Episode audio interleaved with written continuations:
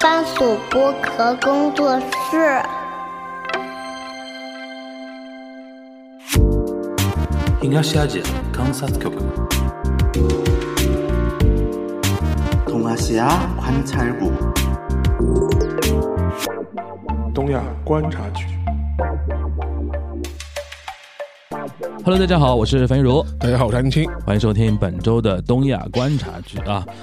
呃，新年快乐啊！因为今天是我们那个龙年新年春节之后第一期录东亚观察局，对吧？也是非常滚烫的一期啊。然后那个先先跟大家那个致上那个春节的祝贺啊，这个是怎么说？不管怎么说，龙年总归给人家一种特别不一样的感觉啊有啥不一样吉祥，啊，是吗？真的是吉祥吗？吉祥再考虑一下。不是要看你 要看你的身位在哪里的。反正那个怎么说呢，就是不管怎么说，我们东方观察局进入到第四个年头了，嗯，对吧？啊，第五个年头了吧？第五个啊，零。呃，应该怎么算？应该第四个年头，因为今年如果是做那个二四年五月份的话，应该是上线四周年嘛，是对吧？然后我们看看到时候看看能不能再组织一点什么活动啊什么的，每年组织一点活动还挺挺好玩的。然后这是一个，然后还有一个就是怎么说呢？就是今年我们想说，我那天脑子在想，我不是东京站我们不是办过了嘛？今年如果有机会去韩国对，办一个，然后现在不是我们现在新加坡也免签了嘛？嗯，据说我们新加坡也有听友啊，对吧？这如果听到这期的，如果有新加坡的听友，可以在评论区举个手啊，嗯我们看看，如果凑满个嗯三四十人，活动就可以做了嘛，对吧？我们也可以看看到时候，哎，你新加坡去过吧？没有，你你你你也没去过我，没去过新加坡。因为很多人。我跟很多人说，我都没去过新加坡，很多人就也很惊讶，因为感觉好像新加新加坡去的人还挺多的嘛。但一般新加坡嘛，相对来说你不大会单独想去，对，一定要有点什么事儿，或者是比搭个新马泰啊，或者有工作什么，你单独专门去新加坡好像不知道干嘛去，啊不知道干嘛去的。对对对对对，所以说如果大家听懂我这段话的意思了，如果有新加坡的小小伙伴有点什么资源、场地啊或者什么样啊，对吧？可以可以考考虑考虑。我们东亚观察局也可以辐射到东南亚嘛，对对吧？好，那个废话不多说啊，今天我们聊什么？今天其实主要比较 soft 啊，因为过年聊聊怎么过年的？过年过节，哎，我们聊聊互相两个人怎么过年的。你今你今年过年我没什么，我我我没有我没有任何节目，家里宅着我，没有任何节目，就在家里家里宅着就在家里的。看书写书。对，你今年那个肖老师写书的那个计划有了吧？有啊，反正就是在在在动了，在反正在赶赶赶稿吧，反正在赶稿了已经啊就。是两两月份的话，就说是先把手上的有一本书的稿子，反正初步的先交掉嘛，是写的还是翻的？写的写的啊，写的写的，大概大概跟我们透露一下是什么样的类型的啊，反正跟谍海译文相关的，哦哟，哦哟，哦跟谍海译文相关的。然后之后因为但之后的话，还是有还有一本新的书，另外一个书稿也要也要写，啊，所以上半年的话，估计就是在上半年出一本，下半年然后是不，我就上半年的话，整个上半年就是在赶稿的状态，啊。赶赶稿的状态。整个上半年都在赶稿，然后，然后另外的话，就是说是有一些翻译的书，也可能会今年，因为我翻文的书大概还还没有出的，大概有三本吧。哦，然后就看今年可能陆陆续续的也会出来吧，就是。嗯嗯，那。现在这种，比如说你进入到工作状态，因为我记得我们之前有一期我们两个人一起嗯跟那个马伯庸聊过一次，嗯他就说他进入到工作状态就每天固定要写六千字嘛，嗯你是属于那种，比如说进入到工作状态的话，是有自律性很强的那种。呃，我觉得还是一把它当做一个就是一个呃常态化的东西来做吧。啊就是说你还是因为你必须，因为讲穿了就是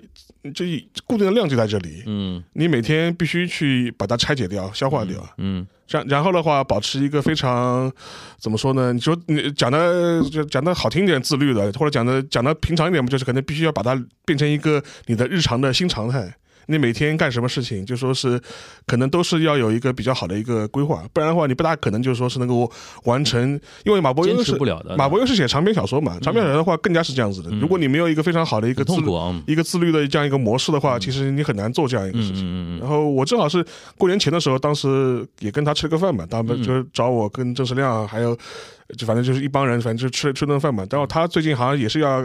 动笔要写新东西，他那个跟跟他说两京十五日出日文版出，日文版了。然后然后他后来中我这个过年前跟他吃饭的时候，他就说他最近在积累素材，肯定年后又要写新的了。啊年年后又要写新的了。嗯，那因为你跟马伯庸不太一样的地方，他是小说家嘛，是，写小说，但你算学者，嗯，算学术这一块的，但同时呢，沙老师又不在那种，比如说大学里边有教职或有研究的那种课题，对，你你算比较算比较 free 的，对我比较自我研究的那种的。是那你比如说，你有比如说看书的，就是规划，或者说自己写书的规划，或者说自己学习的那种规划，因为这个完全是你自己按照自己兴趣来制定，你这会有吧？会有会有。那你比如说你是，比如说目前有一个什么两年计划、三年计划有这种啊？呃，就是两三年计划可能先没这么远，但但嗯但至少每年计划没计划。我就说了嘛啊，今年上半年就是呃两月份两底的话，一本书的稿子先就基本完成交掉，啊然后马上就开始新的一本书也要开始了。OK，反正基基本上，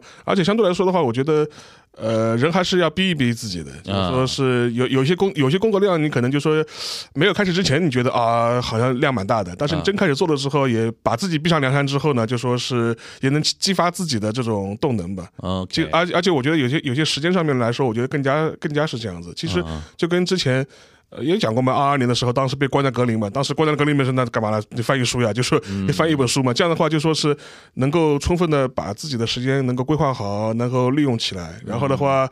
因为我觉得如果尤其是你这种相对来说你比较自自由，没有一个课题的压力，或者是有一个这种呃、交工分的这种 KPI 的压力在你身上的话，我觉得你更需要自己逼其实反而需要你有自己的一种对更需要明确的东西啊，更需要自己逼自己，然后在这种状态之下呢，你可能还会有一些产出。啊，那你比如说自己的阅读兴趣和工作方向的那种兴趣，嗯，是有隐隐约约有一个线的嘛？就比如说历史啊、战争啊、情报啊这种东西是有一个线对，的。或多或少或多或少还都是有一个大的一个背景吧，彼此之间可能会有一些联系吧。嗯因为我觉得从从做研究或者读书角度来说，我觉得最有意思的一点就是说是，你可能若干年前的。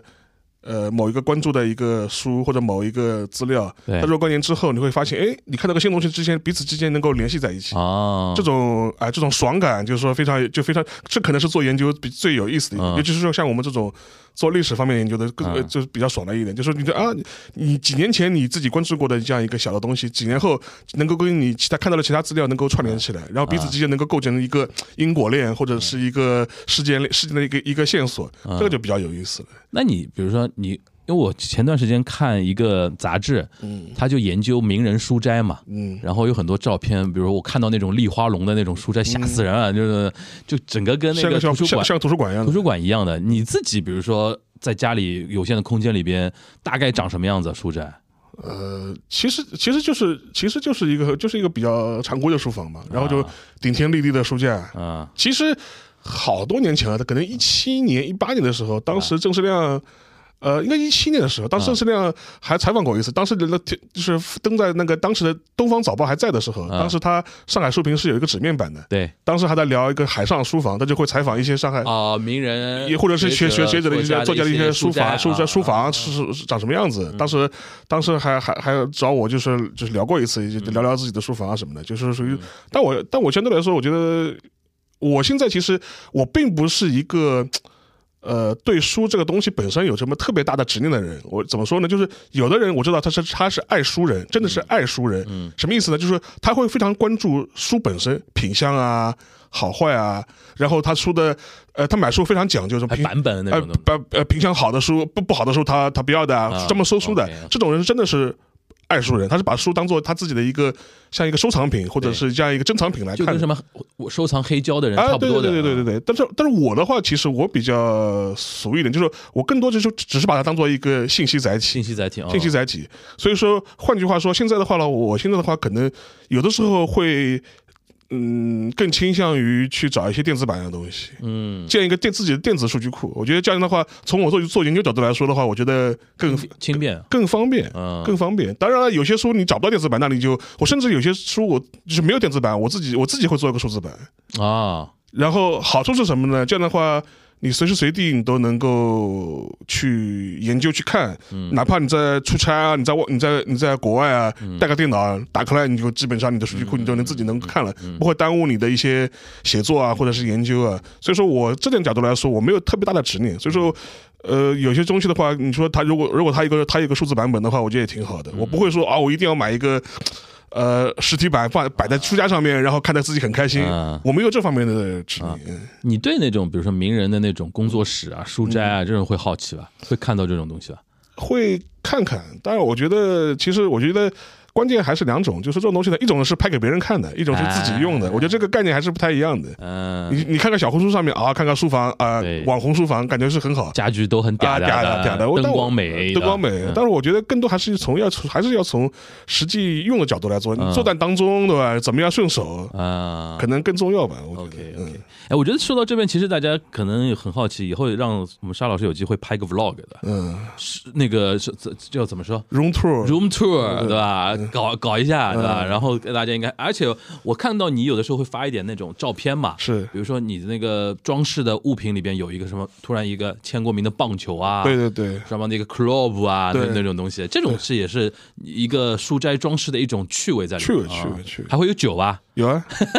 有啊。有酒的啊。有酒，呃，为什么聊这个呢？这次不是我那个春节期间嘛，去陪我，其实也是主要是陪我妈啦，嗯。去旅游嘛，然后打卡了那个，待会儿我们可以讲到指导，啊，所以说你现在就是等于术指导。等于是你嗯，你现在已经去了三次了，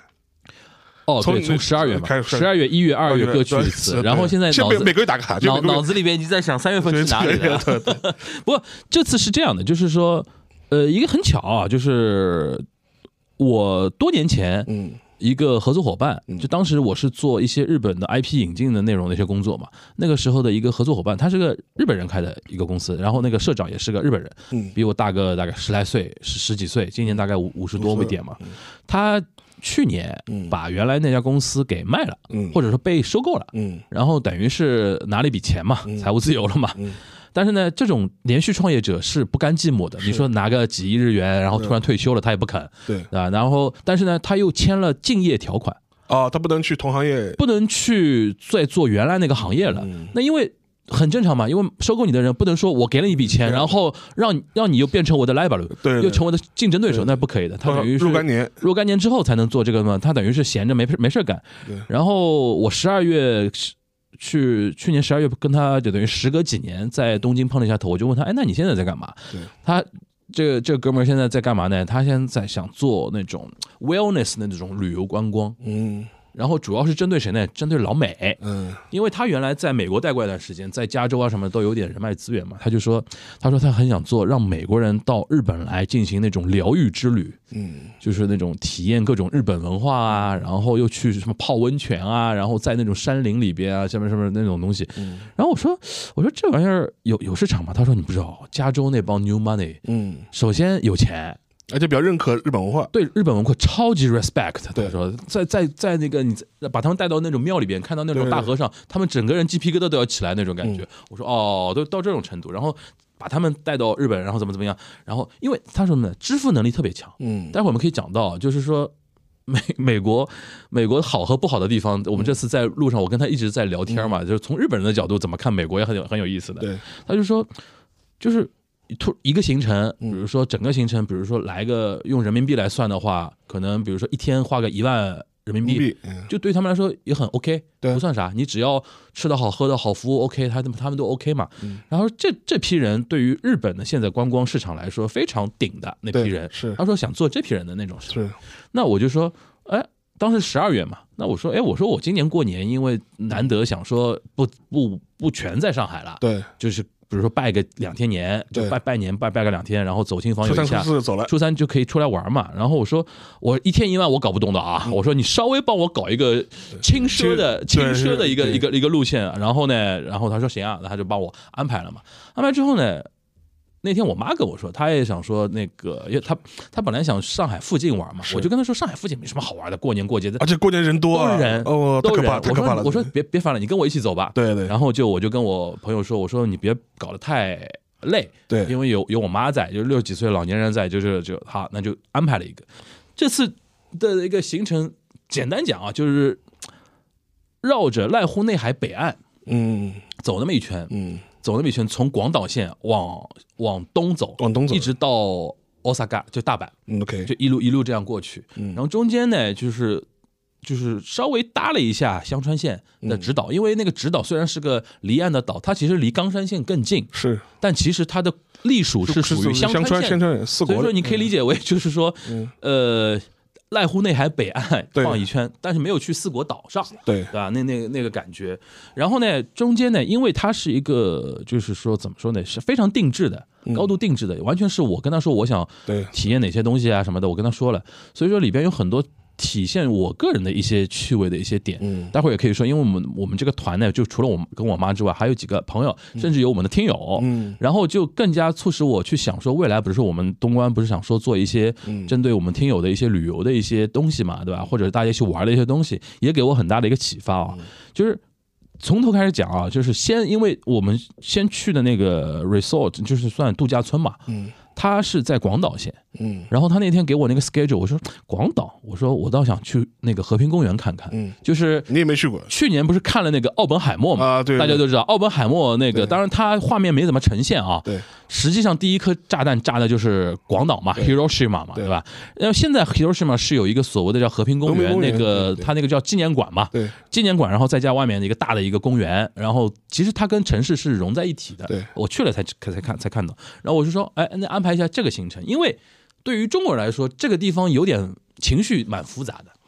我去年那个 G7 就是放在广岛的，对的，对的。然后当中还有一个项目是安排 G7 的领导人强强行去参观，领导人去参观那个核爆的那个 博物馆，然后当时就日本媒体也也非常有趣，还在那算逗留时间，谁在里面时间最长，啊谁最给面子对的？对那个作为岸田的一个一大政绩嘛，因为岸田是广岛当地的那个选区嘛，对对吧？他就是带回老家嘛，对，他的心资念资的，就是那要让广岛有全世界的一个可见度，是吧？然后我就安排了这个嘛，然后这么去看了嘛，看了呢，的确就是因为我之前跟那个日坛的李淼，嗯。有有有一次聊到聊奥本海默的时候，聊到广岛啊什么的，他跟我大概有说了一下这里边的呈现啊的方式啊什么的，我有点心理准备去看的。嗯。的确呢，就是作为中国人，我说作为中国人情绪是蛮复杂的，嗯，因为你有很多那种困境，对，就一方面嘛，这画面国仇家家恨，就就是就一方面呢，的确，他现场呈现出那种惨状的那种东西，尤其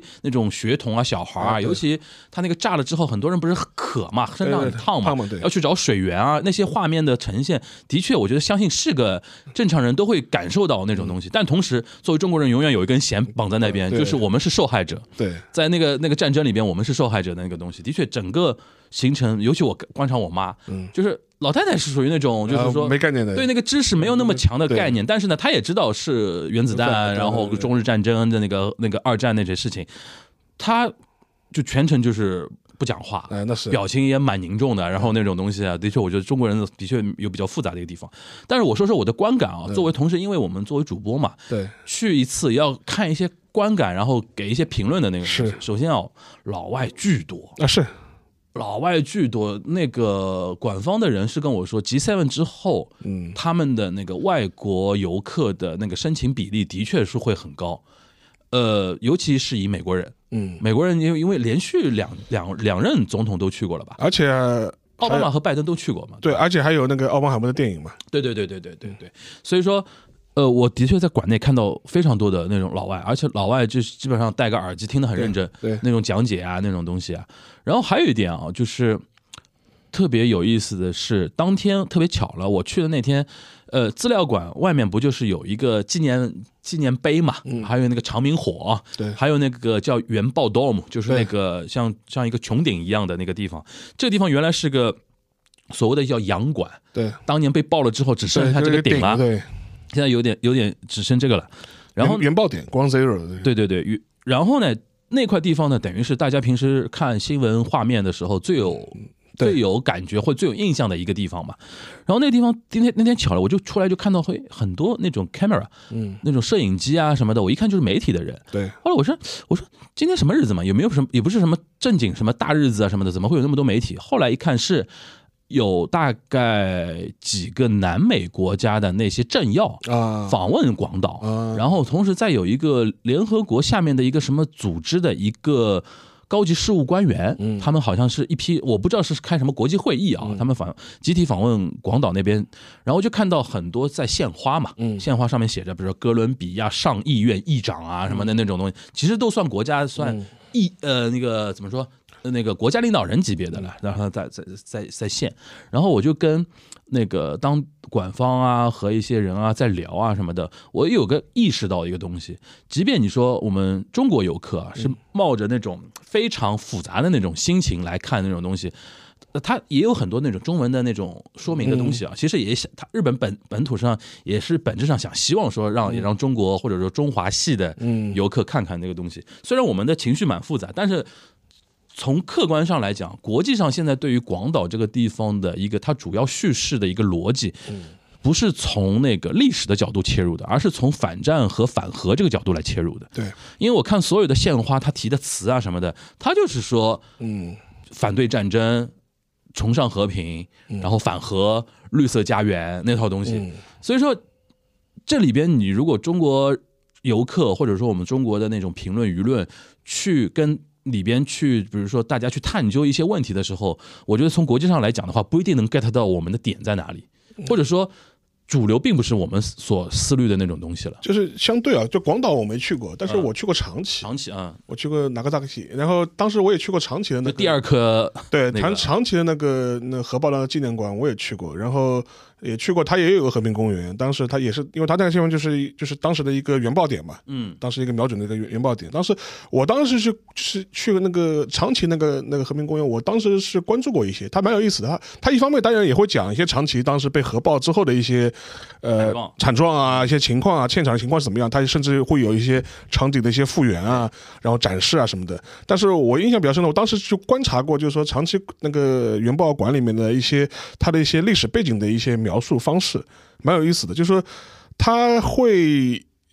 既讲那个长期原爆的这样一个过程，嗯和之后的带来的一些后果，同时他也会有一部分他是讲那个就是整个战争的背景的。嗯当中我他我当中留意过一点，他就会他会拉他在大厅里面他会拉一个战争时一个大世纪的一个年表，对他是从一九三三一年这个九一八事变开始拉的，对一，直拉到七七事变，然后一直拉到然后拉到一九四五年。蛮严谨的。这这长我就被炸，所以当时我当时这个表述本身的话，我就觉得，嗯，长期相对来说可能像相对来说，他可能是因为他之前的相对来说历届政府可能相对来说比较偏左翼一点嘛，嗯。然后所以他这个表述上面呢，相对来说他会把。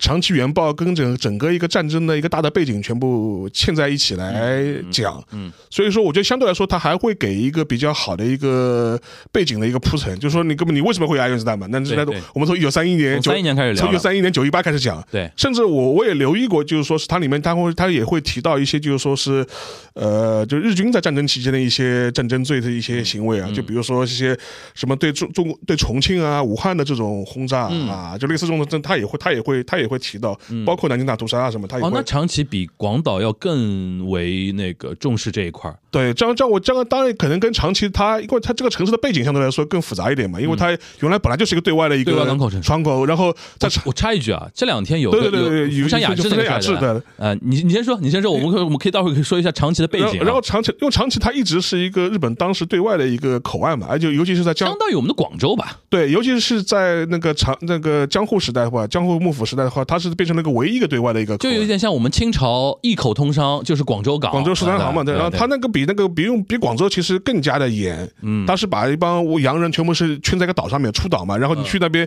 长期现在你可以去参观的当时的一些交易的一些洋馆，它是个唯一的对外的一个口岸，所以说。导致相对来说，它各种各样的这种文明、这种交流的痕迹会比较重，而且相对来说，这个城市更、更、更包容、更就是更开放一点。嗯，然后你在潮崎可以看看看到各种各样西洋的这种建筑啊，嗯还有这种番人的这种洋洋馆啊，然后就原来荷兰人待的这种商馆啊，这种地方有，但是它也有呃日本历史最最悠久的那个唐唐人街，对。然后你这这南京哎是呃神户叫南京街，神户是神户是南京街，然后后长长崎那边就是个唐人街，然后它里面有很多这种中式的这种建筑啊、桥啊，就是很多非常多。而且因为是江户时代设置的，所以说那个时候的唐人街其实是清朝啊成名。啊，对，就很多就很多，所以说最近嘛，他呃搞那个春节前后，他是搞那个什么皇帝巡游，是这样的，它好它一个旅游项目。长崎现在有一个项目叫 Lantern Festival。对，Lantern 其实就是那个我们的元宵灯会灯笼嘛，灯灯笼灯笼嘛，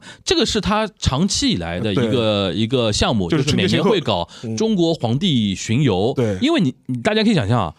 因为刚才沙老师讲的那个背景，江户时代它是唯一的通对外。通商口岸，那个时候他们对于中国人啊，就是清朝印象就是辫子啊，就清朝嘛，就是辫子，然后服装，然后呢，你可以想象那边其实居住的很多对。清朝的那个臣民住在那边做生意也好，对。做什么，很多时间久了之后呢，就扎根在长崎，扎根在日本，然后才有了唐人街这种东西。是。但是他们的文化完全是满清的文化，嗯。所以他们就是过年过节就想到什么舞龙舞狮是一方面，这个就是皇帝嘛，对对对，就是当时的皇帝就是清朝皇帝的那种那个样子想想象的那那那种样子。然后这个呢，Lantern Festival 这个概念呢，就是 Lantern 这个过元宵节啊、过年啊、舞龙舞狮啊，这个东西在长崎、在神户、在横滨这些港口城市，其实是一直延续着的。对。然后呢，今年有个什么特点呢？就是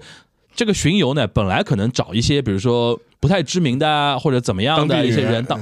替替身演员搞一搞，做做做皇帝啊什么的。今年搞大了，对。把福山雅治叫来了。对。福山雅治因为是长崎出身的，对。长崎出身的顶级异能界的人。对。然后呢，他今年特别给面子，然后回到自己的家乡进行皇帝巡游。还。找个还找了个女明星。啊，仲沙一里嘛，仲沙一里对，仲沙一里，她也是长崎出身的一个女演员，等于是今年非常豪华。就是，两个那个艺人界的人是扮演皇帝皇后。扮演皇帝皇后。然后我看新闻呢，有的人从早上什么六七点就占位子了。对然后这个消息呢，这个新闻画面传到国内呢，我们国内除了有有些人不不明就里，觉得为什么还是清朝皇帝的那种那种东西呢？其实就刚才沙老师讲的那种历史逻辑，是因为这样。其实长崎、神户、横滨这些传统的港口城市，他们有些地方的一些中华传统文化保留的非常原始。对对吧然后其实当然就说句题外话，就是原来。就江户幕府晚期的时候，当时还有过一个长期的一个奉行，就是写过一本书叫《清俗祭文》，嗯，他就是通过观察在长崎当地的一些清朝的满清风俗对吧？商人去了解中国的风俗，因为当时江户人也会觉得，他说：“哎呀，好像跟我们原来印象中的明朝好像已经不太一样了，中华头发辫子怎么那么啊，长呢？就是中华衣冠好像已经就是已经不已经已经就已经流失了或者没有了，就对是当时所以大家叫清俗记文，就就描述过当时十九世纪初的时候嗯他的一些观察吧，就说这蛮有意思的。但是当时他就是一个长期的奉行，对，所以说这也是能体现出长期的他这样一个历史的一个地位。所以说还这是这是这是这是历史背景。然后另外一个就战后的话，长崎市的一很历任的市长或者是一些他的一些执政的一些当局，相对来说立场比较偏。左翼一点，他有这个传统，还有地方政治的一这个对，然后其实，在九十年代的时候，甚至也发生过这种长崎市长被什么右翼极端分子这种刺杀的这种事情。嗯嗯嗯，也有也也也也有过了，反正这反正这这个，所以当时我我留意观察过，就长崎当时的他一些对自己的一些表对那个原原报的一些一些表述。哦，那就那那就合理的，因为我。我印象中广岛有说战争的这个东西，但没有像长崎那么详细。因为我当拉时我我对我当时就我印象很深的，他就是拉了一个很大的一个大事记，就在在他一个主厅里面。当时我一看，哦，还是还算是做了一些背景的铺陈。就嗯，那我说回来啊，说回来的，那个广岛去过来，广岛那个后来出来看了之后呢，就觉得说，呃，的确，我觉得作为呃，就是怎么说怎么说呢？就是因为我觉得现在旅游的游客里边啊，嗯，如果你有这种意识的话，还是值得去看一看的。是就如果只是想说看看风光啊，那个打打卡啊什么的，倒无所谓。但是如果路过广岛，然后对这段历史有兴趣，对于这些东西有一点自己的想法的话，可以去看一看。对然后也了解一下他们的眼中的一种叙事东西，可以比较一下，脑内可以过一过啊。然后因为的确这个东西呢，也是感觉这几年日本来非常重视推的，嗯因为像广岛经常几挂批旅嘛，就是自我。也不能说标榜，标榜好像显得特别那个。他就说他是世界上唯二嗯被炸过的城市，然后是第一个被炸的那个城市，嗯然后用这个身份经常去做一些全球反战反核的一些动作，嗯啊，这也是长崎市长或者长崎出身的政治家，好像是有一个先天的一个责任在那边的。嗯，然后长崎当地的媒体也会非常有这种就是意意识去推动这个这个事情啊，不是长崎的，就广岛了对。广岛和长崎，我觉得都大家都有这种意识去推这这一块儿的。然后就等于是呃入住嘛，就是嗯。还中间中间坐了一点车啊，然后到了一个到了一个算度假村一样的一个地方，哦，那个真的顶了。嗯。的确是我去那 去日本嗯。那么多次，就是如果说酒店的话，嗯。的确是蛮蛮顶的一个体验了。然后很有意思，它是它那个楼呢，它是在半山腰，嗯。就是面对着濑户内海 OK 的海岸，然后它是在后面，因为日本这种小山小水很多嘛，就是是在半山腰上。然后那个房子呢，你看呢，我猜啊，有可能是六七六七十年代那种疗养所啊，嗯或者说那种干休所啊，那种，就我这么说，大家可能很容易理解一下。就房子本身挺老的，对，据说是七十年代造好的，但是一开始绝对不是用作 hotel 的嗯那种感觉。但是呢，就占占一个什么优势呢？地理优势特别好，就看出去特别好。对，然后呢，我听说啊，后来我跟我那个日本的朋友在聊天，是说，后来是被一个财阀当地的一个大财阀的家族拿下来，改成了高级的呃度假村。嗯，然后呢，他下面不就是海湾嘛？他还有自家的码头和自家的快艇。后来因为我第二天 check out 之后，我们是几个人坐快艇嗯去的指导，嗯，OK，游艇去的指导，然后我就对这个。这个这个家族很有兴趣，我就聊了，我就说这个家族什么情况，能拿那么好的一个地方什么的？这个家族是说当地他是做船，嗯，对，做船业的，做船业，而且是代代相传，就是说在当地是蛮有，是上人叫列森啊，嗯。就蛮有怎么说呢，蛮有背景的一个家族。然后到了下一代之后呢，就是他的可能长女啊，嗯。还是次女啊，到女儿这一代就觉得坐船 弗鲁塞对。就是那种又又土对吧，又又脏的那种那种东西，然后觉得不好玩，然后自己就想做观光这一块儿嗯。然后开始转型，然后等于是等于是集团公司下面有一个子公司嗯。来做观光这一块儿，然后把这个地方给拿下，然后做做起来了。然后我那天聊的时候，我们有一个有一个就是就是呃日本的一个就是。给我们做介绍的这么一个人啊，私底下跟我瞎聊，他说，他说我，他说，他说 cos 他说我没有证实过，但是有可能，他说他是广岛本地人，嗯他说你知道有一个东西叫村上水军嘛？对对姆拉卡米水军，对对，我我第一次听到这个东西，这这是战国时候的对，我说村上水军什么玩意儿，然后我就查了，对，其实水军就是海贼嘛海，贼嘛，就是海盗嘛海。盗的，他说我，他说我瞎猜啊，这个家族啊，估计跟很有可能是跟这种海盗的后裔。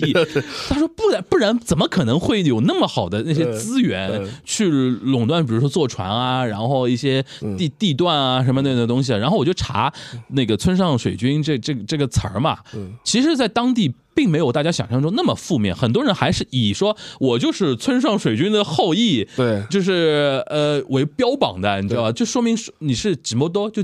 就是 local 非常 local 的一个象征，对这个东西。然后哎，关于村上水军，那个沙老师能补充啊？就战国战国时代啊，那很早了就，战国时代的这种四五百年前了？就战国时代就是当中，他他们类似于，你可以说他会做一些海海盗的事情，但另外一方面的话，你也可以把它理解成这种地方的豪强。嗯，然后他们也是游走于各个大明的政治势力当中的。嗯等于就属于这种谁给我钱多我帮谁，就是就就就是对的对的对就属于这种感觉。他真的是后来我看那些介绍，就是说，比如说一开始先用那种抢劫，对抢劫商船、民船，先立威嘛，对立威立住之后呢，就开始收保护费，对就是你要让我不抢你可以啊，那你交点钱。但是他为什么能够源远流长或者长那么长？的确呢，也没有说就是怎么说竭泽而渔那种感觉也是有可持续发展的那种感觉的。然后就是延续到可能广岛。市广岛那一带很多现在的广岛那个本土的那些人啊，往上追溯，可能多多少少都跟村上村上水军有点关系的。对这等于是一个闲谈嘛，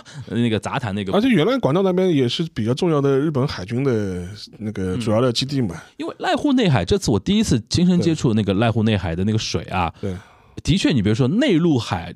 有一个好处，真的风浪没有那么大，没没有那么大，没有那么大除。非刮台风的。对对，除非刮台风，它其实我们平时哪怕我第二天 check out 之后坐快艇啊，对，就觉得还好，是因为我第二天因为我妈特别担心自己晕船嘛，嗯我也蛮担心的。然后我妈还事先还先吃了一颗晕晕船药晕船药啊什么的。后来我发觉，只要船速度到一定程度之上，基本上就挺稳的。对对对说明那个濑户内海的那个波浪啊什么的情况啊，可能没有到汛期啊或怎么样，都还都还可以。然后小岛林立，诸多啊，对对。对，听说有好几百个岛，是，好几百个岛，然后很多是无人岛嘛。对，然后那个那个酒店的集团，据说还有一个专门的自己的无人岛，嗯。上面可以把客人载上去搞 barbecue 嗯。party。哦，我说现在太会玩了，这个这个东西太会玩了。还有一个，他们还集团里面还有一艘，还有是。有一艘船，嗯。这艘船上面是用日式的那种木质的那种装修风格嗯。造了，就造了一个像小型的一个游轮一样的，上面大概酒店房就做成一个酒店了，船的一个酒店，然后将近二十间房间，不多的，然后就可能有三晚四天，嗯。四晚五天的那种在濑户内海巡游对。的流程。然后我一问那个价格，非常吓人啊，就是十七万人民币。住四晚，好吧，我就说，我就说好吧，然后就打听了一下，然后据说，即便是这样，要要订也要提前半年订，因为这半年是订满了。我说，哎呦，隐富阶层还是还是多多的，还是多，还是多。不过那个那个 pamphlet 那个那个资料我看了一下，的确非常极致的一种体验啊。然后那这就是那个呃第一站第一站度假村那个事儿。对，然后呢，就要说到一个什么呢？这次我我还挺开心的，就是骄傲的。就一开始，呃，他们给我组那个 schedule 的时候，我重点说，我想我说我想去指导看一下，对，因为最近这两年很关注上海这边，比如说看看展啊、美术馆、博物馆那些东西，我就想说，哎。濑户内有个很有名的，就是濑户内大地艺术节嘛。对濑户内海大地艺术节和越后汽油大地艺术节，虽然今年是越后汽油，但濑户内是有些常设的那些东西，尤其以指导啊、小豆岛啊这些为主。然后上面最有名的就是那个草间弥生那个南瓜嘛，南瓜嘛，对，南瓜嘛，我我就跟我那个合合作伙伴，就是我就跟他说，我说你帮我指导放一天的行程，我要在岛上这几个美术馆好好看一看。嗯然后那个我们那天就是从酒店 check out 之后，坐了两个小时快艇，就直接上了直岛，然后上去看，比如说那个安藤忠雄设计那个什么地中美术馆，对，然后那个 Benesse House 那个 Benesse 这个公司，待会儿可以讲。然后他们的一个美术馆，然后还有韩国顶级的一个当代艺术家，那个叫李宇焕。他的美术馆，就因为有李宇欢美术馆在，好多韩国人游客，哇的。然后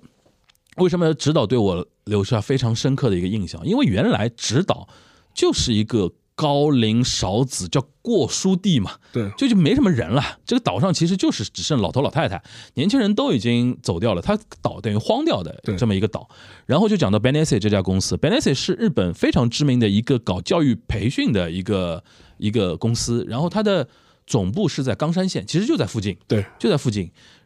然后就是几年前，他可能基于某一种。几摩多啊，就是本地企业的一种社会责任，然后再加上它的一种业务模式的一种拓展，他就主动的把指导进行一个艺术改造再开发嘛。那边几个很多一些艺术改造的一些岛啊也好啊，整个艺术节也好，背后都有 Benesse 这家公司的一个影子在。哦，我那天去指导上，我就非常感慨，就是说，就你想，而且他搞教育培训这个东西，又让你体会到艺术跟孩子跟教育的那种关联，其实对他来说也是一个逻辑上是顺的嘛。嗯，然后 Benesse 他自己有一个在岛上，他自己有一个呃呃美术馆里边放了很多，包括中国、包括那个美国、包括各国的一些当代艺术的那些画和装置也好，在里边展览。然后他同时资助了，比如说像那个安藤忠雄啊、草间弥生啊、呃李玉焕啊这些亚洲顶尖的艺术家在那边的作品，或者说呃场馆的一些落地呀、然后他自己在岛上还有一个酒店，叫 Benesse House。我一问，一万七嗯一晚，也很也很刺激啊，也很刺激。然后呢，就是哦一万五一晚也很刺激。然后他有一些那个 special 的，就是入住这个酒店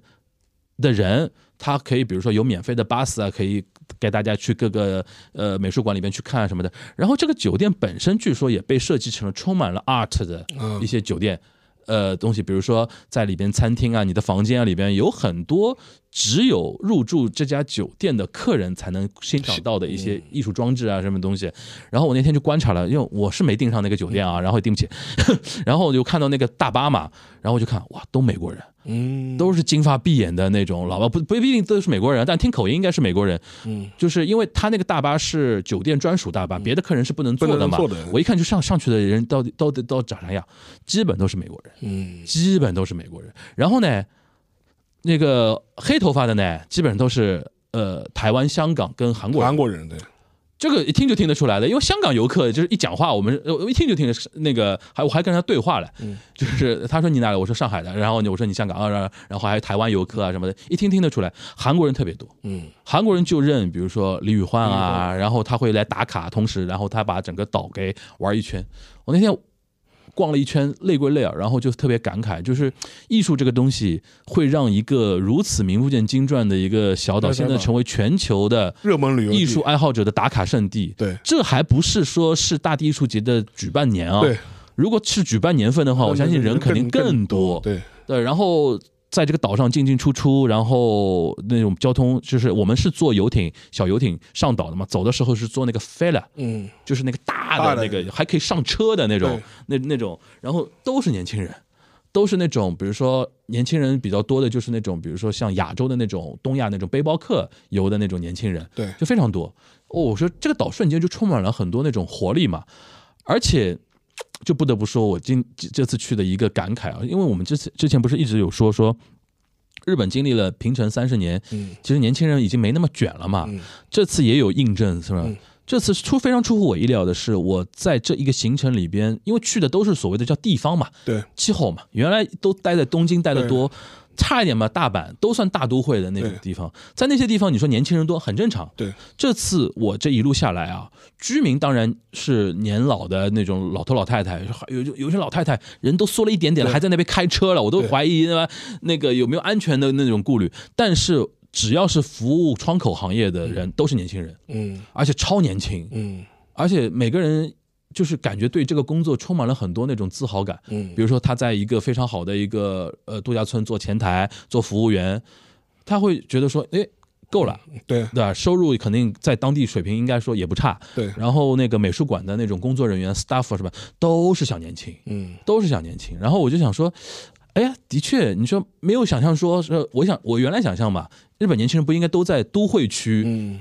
干着那个工作，然后农村地区啊或者乡村地区都是。就是什么卡索卡索奇，都是没什么人的嘛。然后难得来一个那种服务业的人，都是比如说旅馆里边的女将都是老太太，然后出租车司机都是老头子，可能都是这种感觉。哎，这次年轻人非常活跃，嗯然后那些窗口行业的人都是年非常年轻的人，这是我一个非常大的一个感受了。嗯，嗯，然后是指导，指导没有住，知道没住，然后就直接上岸去冈山县住了一个酒店，嗯。然后最后是去到神户，嗯，最后一站是去到神户，神户我也是第一次去，就讲到哎没去过啊。没之前没去过神户，因为因为我印象中神户就就为了吃个神户牛嘛，我是哦，我最近我到哎，我一月份的时候倒是去过神户，我也刚刚去过。哦，你去神户是玩还，是就就就就就是晃一圈就晃一圈，就晃一圈？就晃一圈。，对，我是喂喂，鸽子，但其实神户我蛮推荐了，那是很很洋气的一个城市，就是首先它是个港口城市，很洋气就跟那个刚才说的长长崎崎、有点像横滨有点像。然后它那个那个港湾湾区啊，湾区港区那那一块儿造的非常洋气，是而且其实呢，而且我观察了一下，它靠近湾区那一片儿，不是有很多那些高级的酒店啊、游轮码头啊什么的对对对对。然后它往后退一个 block 的那个地方，都是高档车的 4S 店，是说明这个地方的人收入可以的。呃，我当时我住的那个酒店是它原来一个神户当地最老的一个酒店，就西洋式的酒店。嗯它那个很妙，他那个酒店的话，就是说是那个位置，就是说是是原原址，嗯但是他那个楼是重新拆掉重新建的，嗯，就建完之后就变成了一个摩天大楼，等于是都市更新项目啊，。都市更新项目。但是那个酒店还是说我，但是我我们还是继承原来那个酒店的，还是在原来那个址上面。嗯它是可能可能二十层以下是办公楼，他的酒店是在二十层以上的。嗯嗯嗯然后反正当时让，但他还是会以以继承他原来的那个酒店，就是为他的传统嘛。对，然后当时也去，当时逛了逛，后来而且我当时那个我那个区域是有点类似于一个高级写字楼区 CBD 的这种这种感觉啊，觉。还比较偏市中心的一个地方。偏市中心就它，但它离那个海湾已经很近了。嗯然后后来，然后逛，我到走了一圈，旁边的话，这种好的这种百货啊，或者是这种大的这种名品店啊，也非常多，就是东京有的那些高级的东西，它它其实都有它。全部都有。但是呢，它是个迷你版东京，对，我觉得它这点非常好。它它位置更小一点，它位置位置更小，而且其实它人口没有那么拥挤。对，而且而且我当时那个区区域的话，我发现也有很多这种，我上次就有很多让我非常惊艳的这种塔楼，就是属于这种，它可能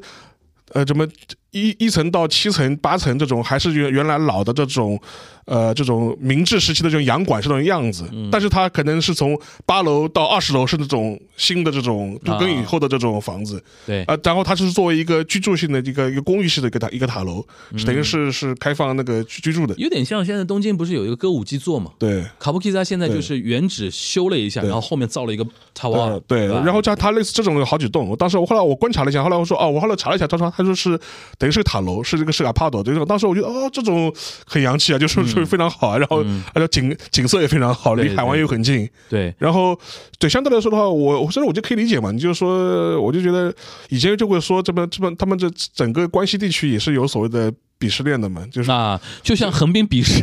那个一样，就是所以说，我我我那我那我觉得神户肯定会觉得大阪人比较土，就是就对对我们比较洋气，对对对对，而且而且相对来说，它也有它自己的历史嘛。就是说，比如说你在它靠近就是这半山腰的那块，靠近山那一块的话，它有所谓的这种洋洋人馆嘛，就是当时就是就是艺人馆嘛，当时就是所谓洋人，就是英国人开的什么总领事馆啊，就是就是一帮这种欧美港口城市，一帮一帮一帮就是欧美国家开的这种领事馆啊，嗯。那在地方当年的那那个区域就变成了一个小的一个洋人聚居区。那个主要是在明治时代了，啊，明治时代，因为那就幕末明治时代，个江户时代只有长崎嘛，对。等于是幕幕末明治时代代开始有横滨跟神户的崛起，崛起，然后开了一些相关的一些历史的遗迹，啊。然后神户当地的那个唐人街就叫南京街，对。那个蛮有名的，然后反正也去过嘛，而且神户，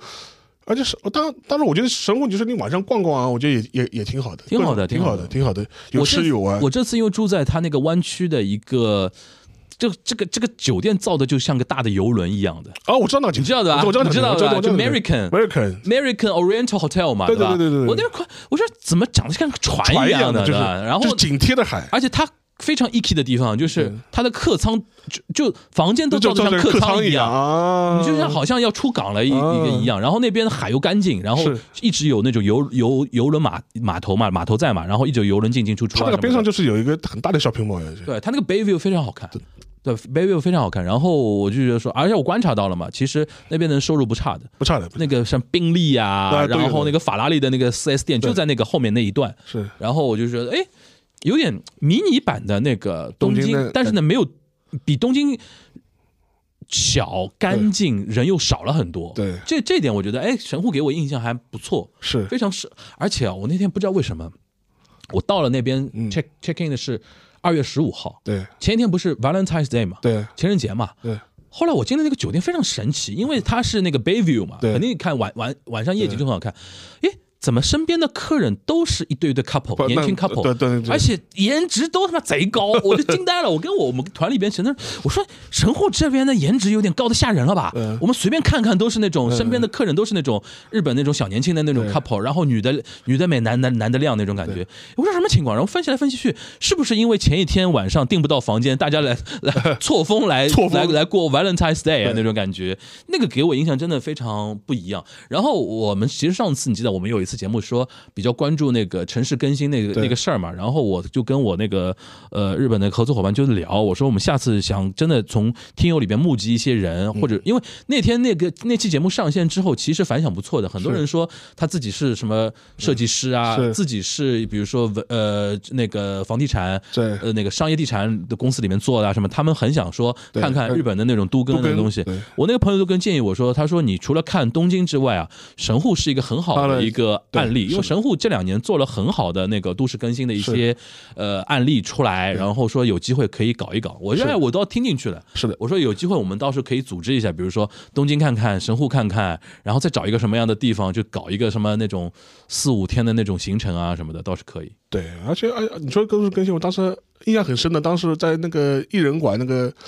呃，往南走的时候，嗯当时就看到了一个，哦，我看到一个，我我到我到目前为止看过的一个最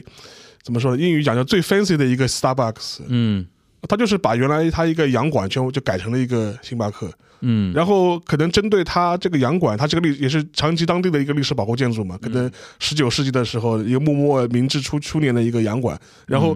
它里面连那个 Starbucks 那个 logo 都重新设计过，嗯。就是为了要配合它的那哦。个样子，然后里面弄的就非常非就非常漂亮。然后就是、当时我觉得哦，我我这是应该是我看过的它那个就是可能是一个最漂亮的一个星巴克店了。嗯，然后在没想到是在神户，就是无意间就说是撞到的，而且是而且神户相对来说，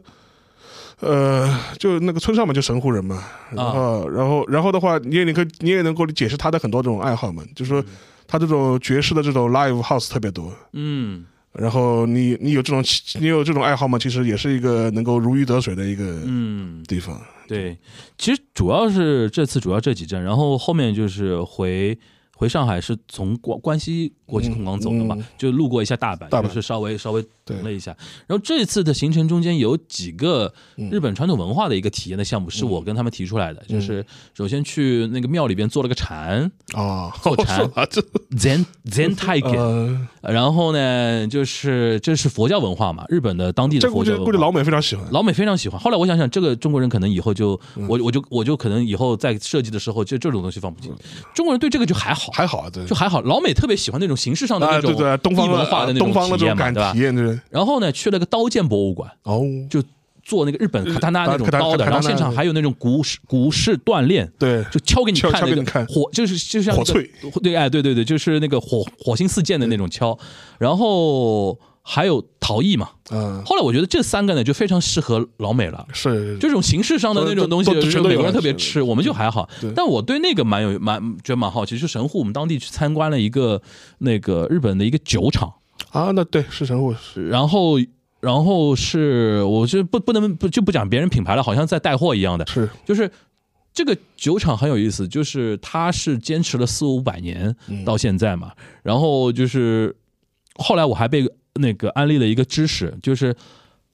大米啊，就是日本那种清酒 osake 不是都是用大米来酿的嘛？大米如果那种酿酒的那种大米，你去烧来吃啊，是，对，很难吃的。是的，是的，因为它品品种改过了之后啊，其实跟大家吃的那种 okome 相比的话是不一样的。对，然后他知道兵库县，神户不是在兵库县嘛，大概占了所有日本就是说做用作酒九米，酒米的大概产量的百分之二十三左右，嗯，是的，这等于是个大的一个产地了。然后我说为什么会集中在这个地方？因为感觉兵库县，你一说兵库县，稍微熟点日本的人不觉得兵库是一个农作物特别嗯厉害的一个地方。然后他就说，可能就是很早之前，因为有这些酒厂在啊，对，他就建立了某某种 B to B 的那种 产业链。很多那种米农啊，对。就只为酒厂做做酒酒米的。对，所以说它很稳定。是。很稳定的那种供给关系之后，其实就等于是让这个产业延续到这这这这边来。是，然后我还被安利了一个，就是说现在他说中国现在很多那种叫利利酒师，还叫对对。历口师，对对利酒师对吧？就是历酒师不是考试，很多人开始考嘛。他说，但是不知道为什么，他说。东亚系的那种，就是比如说，他说，包括中国台湾、中国香港、中国大陆的一些历酒师啊，可能他说是那种那种学习的习惯，嗯，就经常会把那个所谓的纯米大吟酿对奉为圭臬。对他说，其实日本的酒不是说只有这一种标准，而是说你要根据自己的嗯情况，或者根据一个一个场域，或者说根据大家的一种状态来来推，或者说觉得哪一款酒更合适啊什么的。他贵啊，我我又我啊我我被他这么一说，好像觉得有道理。现在好像大家去买啊，嗯，好像就是只认这个。这不贵啊啊，，对啊，这这这就后来我觉得，哎，好像是因为就是说，怎么说呢？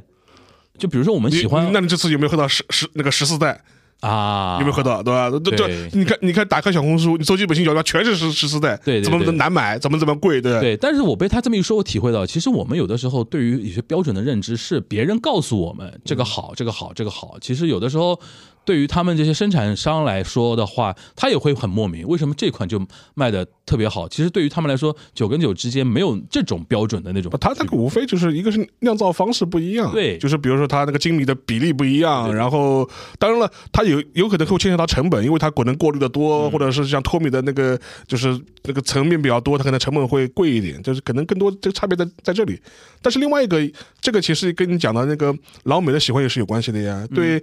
那个清酒的推崇，或者这个清酒的这样一个仿造葡萄酒，也建立一个一个鉴赏体系嘛。这个也也都是以西方人为主来来对对对对来做的呀。对，所以说我觉得这次体会下来呢，的确，因为我一开始就跟我那个帮我组那个行程的那个日本朋友说了，我说这次我为什么自己不着急说招募大家一起来玩，而是我自己要花钱过来我先我。先体验一下。我觉得我先体验，然后从中国游客的角度嗯。进优化，check 一下，啊，优化一下，跟跟你到时候说一说，比如说什么东西是中国人特别吃的，坐船就算了。对，坐船就算了，什么东西是欧美人吃的，我们我们以后就这样，就是像这种东西，我觉得以后也是，比如说中日之间，比如说大家玩啊、民间交流啊什么的，其实要注意的。其实我这么一说，他也意识到了，是的。就他会会觉得说。日本人都以为以前以为 e n a s h i 不是全世界都一样的嘛？对我把最好的东西给到你，对但是他你眼中的最好，对我来说不需要。对，中国人，你说佛教文化，我们都自己觉得自己佛教文化最牛逼了，还看看你佛教文化干嘛？我去我去葡萄山烧香就可以了，对啊就就就就不来日本烧香了，就感觉做陶，你就最做陶最明显，因为我妈年轻时候在上海瓷陶瓷公司待待过的，你知道吧？我说我们体验一下做陶吧，他说这个这下去，还是那还是我们瓷器好。就这个东西呢，你不实际探访一下呢，get 不到那些点。日本人觉得这都很好啊，那种感觉，所以说就很好玩。然后呢，就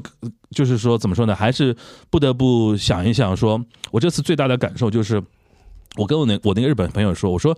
我就从从很多维度上来讲啊，我说日本真的是走在我们十年二十年前面的。嗯，很多东西啊，痛苦的东西啊，你们体体验了比我们早。早对，我说现在我们真的已经到了 turning point 了那个地方啊。嗯，比如说都市更新是一个吧，老龄化是一个问题吧，青年人的那种状态是一个问题吧，对。青年人的那种多元化生活、亚文化那种东西，我觉得你们都，我说日本的确走在我们前面。是。我说针对这种东西啊，我说我们听友听众啊，播客的听友啊，其实是有兴趣是。有这种主题性的那种探访的东西是比较好的。对对。因为我前两天看到我们播客圈有另外一个节目，已经开始带大家去看什么，就是新消费。